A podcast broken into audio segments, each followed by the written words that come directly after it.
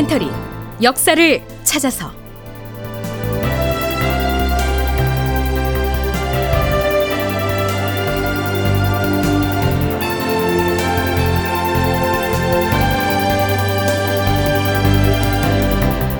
제 1224편 후금의 제안. 명나라와 단절하고 형제국이 되자 극본 이상락 연출 황형선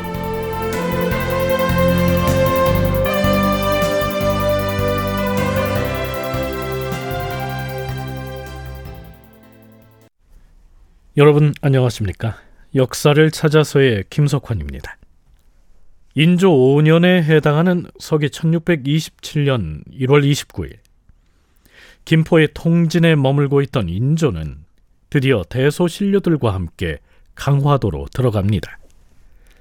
며칠 더 머물 예정이던 인조가 이렇게 서둘러서 강화도로 건너간 것은 그 시각 후금군 진영에서 세 명의 호차, 즉 후금의 사신들이 강화도를 향하고 있었기 때문입니다. 인조는 배를 타고 건너기 전 통진에 남게 된 승정원의 승지에게 이렇게 얘기합니다. 후금 오랑캐의 호차가 이곳 통진에 도착하더라도 섣불리 강화도로 들어오게 하지는 말라. 그 대신 병조판서 이정구를 이곳 통진에 남게 할 것이니 그들을 상대하여 후금 측에서 가져온 서신을 접수하게 하라. 인조와 신료들은 가능하면 오랑캐 나라의 사신인 그들을 직접 대면하는 것을 피하려고 했던 것이죠. 처음 압록강을 건너서 의주를 침공한 이래 후금 측에서는 화친을 요구하는 국서를 여러 차례 보내왔습니다. 초기에 보낸 국서는 매우 무리하고 또 무례한 내용을 담고 있어서 조선에서는 아예 대꾸도 하지 않았지요. 연려실 기술에 그 요지가 실려 있는데요.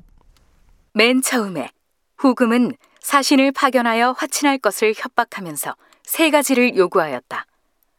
첫째는 조선의 땅 일부를 떼어달라는 것이고, 둘째는 모물룡을 잡아들이라는 것이었다. 그리고 세 번째는 후금이 명나라를 칠 것이니 조선에서 군사 1만을 출병시켜서 도우라는 것이었다. 그런데 그 다음부터 보낸 후금의 국서에는 영토를 할양해 달라거나 명나라를 치는데 군사 만 명을 출병시키라는 등의 이 다소 황당한 내용은 등장하지 않습니다.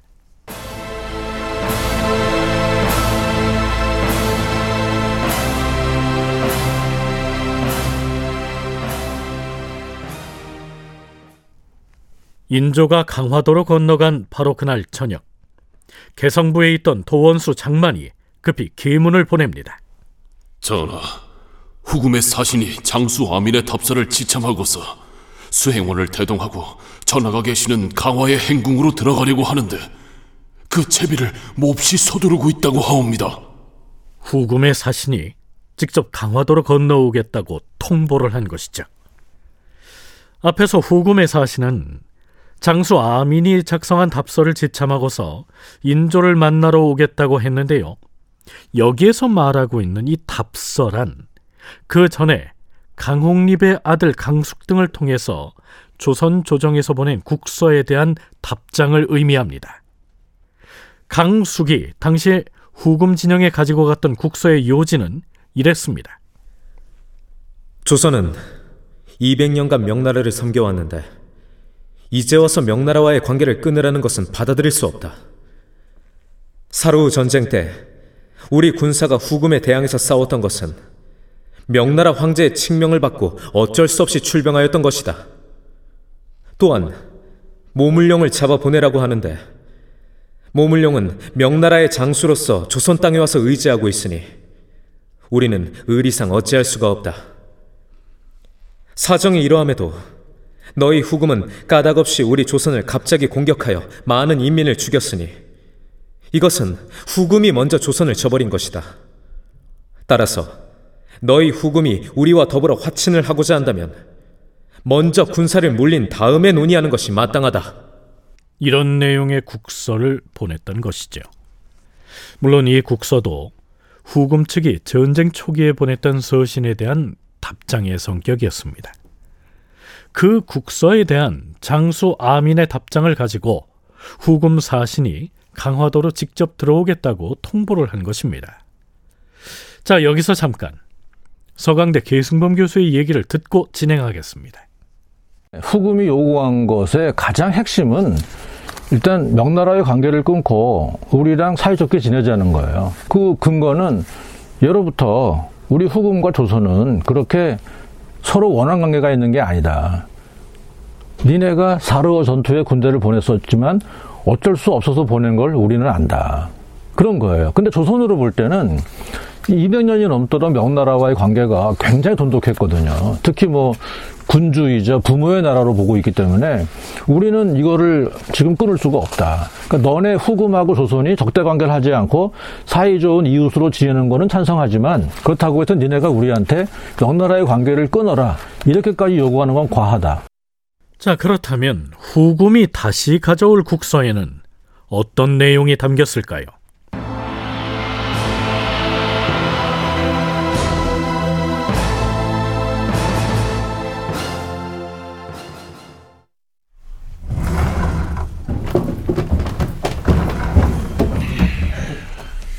인조의 파천 행렬이 강화도로 들어간 당일 저녁, 강화도 행궁의 편전에서 비상 대책 회의가 열립니다.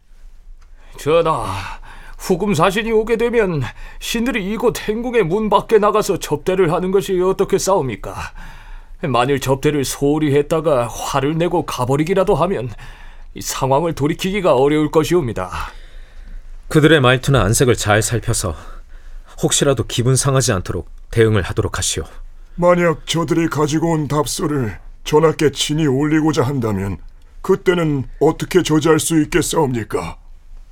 예전에 정충신이 저들의 나라에 들어갔을 때도 추장 누르하치를 직접 접견하지는 못했다고 하였소. 또한 사원부와 사관원 등의 강관들은 적군의 사신을 강화도에 들어오게 해서 우리가 처한 상황을 눈으로 다 살펴보도록 해서는 안 된다. 이렇게 간언을 하였는데 일리 있는 말이오. 여기 행궁에서 접대를 하는 것은 바람직하지는 않을 듯한데 장소 문제를 어떻게 처리하면 좋겠소? 전하, 접대하는 장소야 어디로 한들 어렵지 않겠사오나 만일 그들이 들어주기 어려운 요청을 들고 나오면 어떻게 하시겠사옵니까? 이기 대감에게 계획이 있을 것이니 불러서 물어보도록 하시오. 문제는 저들이 답서를 과인에게 직접 전하고자 했을 경우인데 경들의 의견은 어떠한지 말해보시오. 전하, 국가의 위망이 이번에 일처리에 달려 있사옵니다. 비록 후금의 사신이 전하께 답서를 친히 올리고자 하더라도 어찌 따르지 않고 물리칠 수가 있겠사옵니까? 후금 사신으로 하여금 전하께 직접 답서를 올리게 하다뇨. 오랑캐 사신이 우리 임금께 친히 문서를 올리는 일은 결코 있어서는 아니 될 일이옵니다. 자, 자, 진정들 하시오. 과인이 직접 받는 것은 안 된다는 것이 비록 정론이기는 하지만 그것을 고집했다가 저들이 만약 성을 내고 가버린다면 그땐 다시 어떻게 해볼 수가 없을 것이오. 주상전하, 화친을 안 하려면 몰라도 기왕에 화친을 하겠다면 그들의 정을 따르지 않을 수는 없사옵니다. 전하, 친수라는 두 글자를 신은 차마 듣지 못하겠사옵니다. 무슨 말을 그리하는 것이오? 중국의 황제께서도 오랑캐 나라의 사신을 직접 접견하기도 하였소. 친수라는 말은 임금이 후금 사신의 국서를 직접 받는다는 뜻입니다. 조선사 전공자 유승주는 인조의 정묘호란 대책고라고 하는 논문에서 이렇게 정리하고 있습니다. 조정에서는 후금 사신을 칭견할 것인가 말 것인가를 놓고 군신 간의 의견이 분분하였다. 칭견할 수밖에 없다는 입장을 견지한 쪽은 인조 외에도 병조판서 이정구를 비롯하여 김유, 이귀, 신경진, 윤방, 장유 등이었고 화치는 반대하지 않으나 칭견을 반대하는 측은 주로 대간들이었다. 본질이 아닌 형식과 또 절차를 두고 이렇듯 간단치 않은 논란이 있었으나 일단 후금의 사신을 인조가 직접 접견할 수 있다는 쪽으로 방침은 정해집니다. 만일 과인이 후금 사신의 문서를 친히 받아야 한다면 이곳에서 접견할 수는 없소. 진해루로 나가서 받을 것이오. 인조가 들어있는 임시궁궐, 즉 행궁은 강화도의 성 안에 자리하고 있었는데요. 그것을 후금 사신에게 노출시킬 수는 없으니 외성의 관문에 해당하는 진해루에 나가서 접견을 하겠다. 이런 얘기입니다. 그 다음으로 이 후금의 사신을 강화도로 들어오게 할 때 어떤 경로로 오게 하느냐 하는 문제가 대두되지요. 먼저 인조가 이렇게 운을 뗍니다. 그들을 강화도로 들어오게 할 때 반드시 샛길로 돌아서 오게 하시오. 전하, 풍덕에서 백길을 따라 빙 돌아서 강화도의 갑고제 도달하게 한다면 그들이 형세의 위험함을 알게 될 것이옵니다. 네, 풍덕은 경기도 개풍이지요. 거기에서 배를 타고 출발해서 가능하면 험한 항로로 빙 돌아서 강화도의 갑곳 선착장으로 오게 한다. 이런 얘기인데요. 그래야 만일의 경우에 후금군이 강화도를 침공할 생각을 가졌더라도 쉽게 엄두를 못 낼 것이다. 이런 계산을 한 것입니다.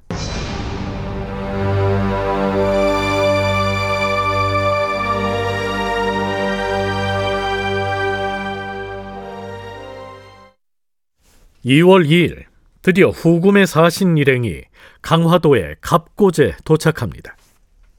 사신이 가지고 온 답서의 내용은 이러했습니다. 물론 홍타이지를 대신해서 장수 아민 명의로 작성된 국서였죠. 대금국 장수 아민이 조선 국왕에게 답서를 보냅니다. 두 나라가 화친하고 좋게 지내자는 것은 양쪽에 모두 아름답고 좋은 일입니다. 조선이 참으로 화친을 바란다면 종전에 해온 그대로 명나라를 섬겨서는 안 될 것이니 일단 그들과 왕래를 끊으십시오. 그런 다음에는 우리 대금국이 형이 되고 귀국 조선이 아우가 되기로 합시다. 설령 명나라가 노여워하더라도 우리 두 나라가 이웃으로서 서로 가까운데 두려워할 것이 무엇 있겠습니까? 지금의 제안에 대하여 조선이 뜻을 같이 한다면 우리 두 나라가 이러한 사실을 하늘에 고하고 맹약을 합시다. 그리하면 우리는 영원히 형제의 나라가 되어서 함께 태평을 누릴 것입니다. 그러니 우선 이 문제를 담당할 대신을 자출하여 우리에게 보내시고 귀국의 결정을 그 편에 알려주십시오. 이런 내용입니다. 조정 대소신료들이 후금의 요청을 쉽게 수락하지 않을 것이란 점은 이 답서의 내용을 상기하면 어렵지 않게 예측할 수가 있겠죠. 자, 이제부터 화친의 조건이나 내용을 두고 협상을 벌일 텐데요. 그 전에 과연 이때의 조선과 후금 사이에 시도되는 강화 협상의 성격이 무엇인지부터 생각해 볼 필요가 있을 것 같습니다. 조선이 후금과의 싸움에서 패전을 해서 항복하는 절차로서 진행하는 협상이었을까요? 서강대 계승범 교수의 얘기 들어보시죠. 엄밀히 말하면 항복인데 이 무조건 항복이 아니라는 거예요. 실제로 정묘호란 이후에 조정의 신하들이나 지방의 유생들이 이거 항복했다. 항복하자고 전하께 건의한 요 김유나 이기 이런 공신들 그들을 처단하자 그런 상소가 굉장히 쇄도합니다. 그러니까 당시로 말하면 강화 협상을 한 건데 강화가 엄밀히 말하면 휴전이라는 의미도 있지만 항복이라는 의미도 있거든요. 그러니까 항복은 항복인데 이게 무조건 항복은 아니라는 거예요. 예를 들어서 1945년 8월에 일본이 연합국에 항복한 것은 아무런 조건이 붙지 않은 무조건 항복이었지만 정묘호란의 경우에는 비록 조선이 후금의 공세에 밀려서 이 협상에 응하기는 했지만 조선에서도 이런저런 조건을 제시하면서 후금과 줄다리기 협상을 했기 때문에 무조건 항복은 아니란 얘기죠.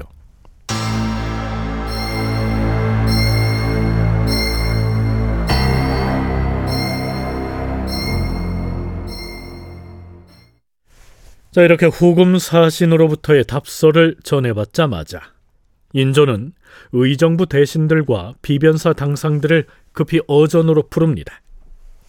주상 전하, 지금 후금 오랑캐는 우리에게 명나라를 영영 끊어버리라고 청하고 있사옵니다. 그동안 우리가 지켜온 중국에 대한 의리로 볼 때 그럴 수는 없다고 답을 해야 하옵니다. 그것은 과인도 그렇게 생각하오. 명나라에 대한 문제는 우리가 견제해온 대의에 관계된 것이니 단연코 받아들일 수 없는 일이오. 하오면 후금 측에서 제안하기를 후금이 형이 되고 우리가 아우가 되는 형제국의 관계로 지내자고 하였사온데 이 문제는 어찌 하실 것이옵니까? 형제국이라는 호칭을 가지고도 다툴 것이옵니까? 그것은 다툴 필요가 없을 것이오. 자, 일단 이렇게 정리가 됩니다.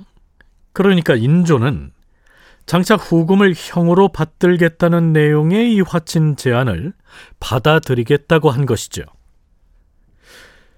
이제 후금에 보낼 답서를 어떤 내용으로 작성해서 누구를 통해 보낼 것이냐 하는 문제가 남았습니다. 인조는 국서를 가지고 후금 진영으로 갈 회답사로서 강인을 지목합니다. 이 강인은 강홍립의 숙부가 되는 인물이죠. 지금 후금 진영 내부에 이미 강홍립이 있으니 숙부인 강인을 적진으로 들여보내는 것이 좋겠다. 그리 조처하도록 하라. 전하, 그러자면 강인에게 적당한 관직을 제수해야 할 듯하옵니다. 그리하라. 뿐만 아니라 강홍립의 아들 강숙과 박난영의 아들 박립에게도 적당한 관직을 제수하도록 하라. 그러자 대사헌 장유가 반발을 합니다. 전하, 강홍립과 박난영은 사로 전투 때 스스로 항복을 했다가 포로가 된 자들이고 강숙과 박립은 그 포로의 아들들인데 어찌 그들에게 관직을 제수할 수 있겠사옵니까? 그렇게 하는 것은 나라에도 전혀 무익할 뿐만 아니라 오히려 비웃음과 업신여기만 살 뿐이옵니다. 목숨을 걸고 적진을 왕복한 공로가 작지 않은데 그들에게 관직을 제수하여 보내는 것이 무어 그리 나라에 해로운 점이 있다 하는가? 참고로 대사헌 장유는요. 인조가 도성을 떠나 파천을 하기 전 백성들에게 반포한 이른바 이 애통교서를 지었던 인물입니다. 전하, 항복한 두 포로의 아들들이 무슨 공로가 있단 말씀이옵니까? 그들에게 관직을 주는 것은 나란 일에 해로움이 없을 듯하니 경들은 자꾸 번거롭게 하지 말라. 그런데요. 후금에서 보내온 국서의 내용이 알려지자 윤명은을 비롯한 성균관 태학생들이 상소를 올립니다. 주상전하, 강화도에 도착한 오랑캐 사신의 목을 베시옵소서. 뿐만 아니라 화친이라는 명목으로 이런 굴욕적인 일을 중재한 강홍립과 박난영 역시 당장 머리를 베어서 함에 넣은 다음 그 상자를 명나라로 보내시옵소서. 그런 다음에 의병을 일으켜서 후금 오랑캐와 일전을 벌이시옵소서.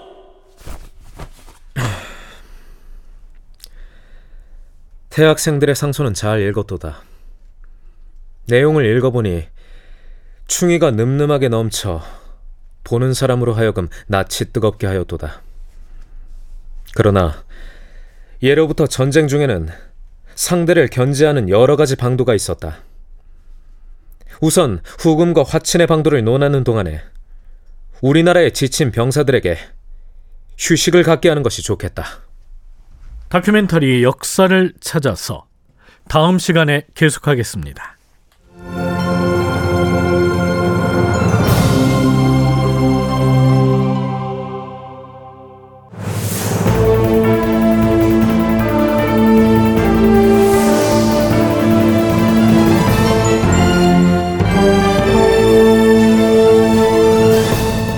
다큐멘터리 역사를 찾아서 제 1224편 후금의 제안 명나라와 단절하고 형제국이 되자 이상락 극본 황영선 연출로 보내드렸습니다.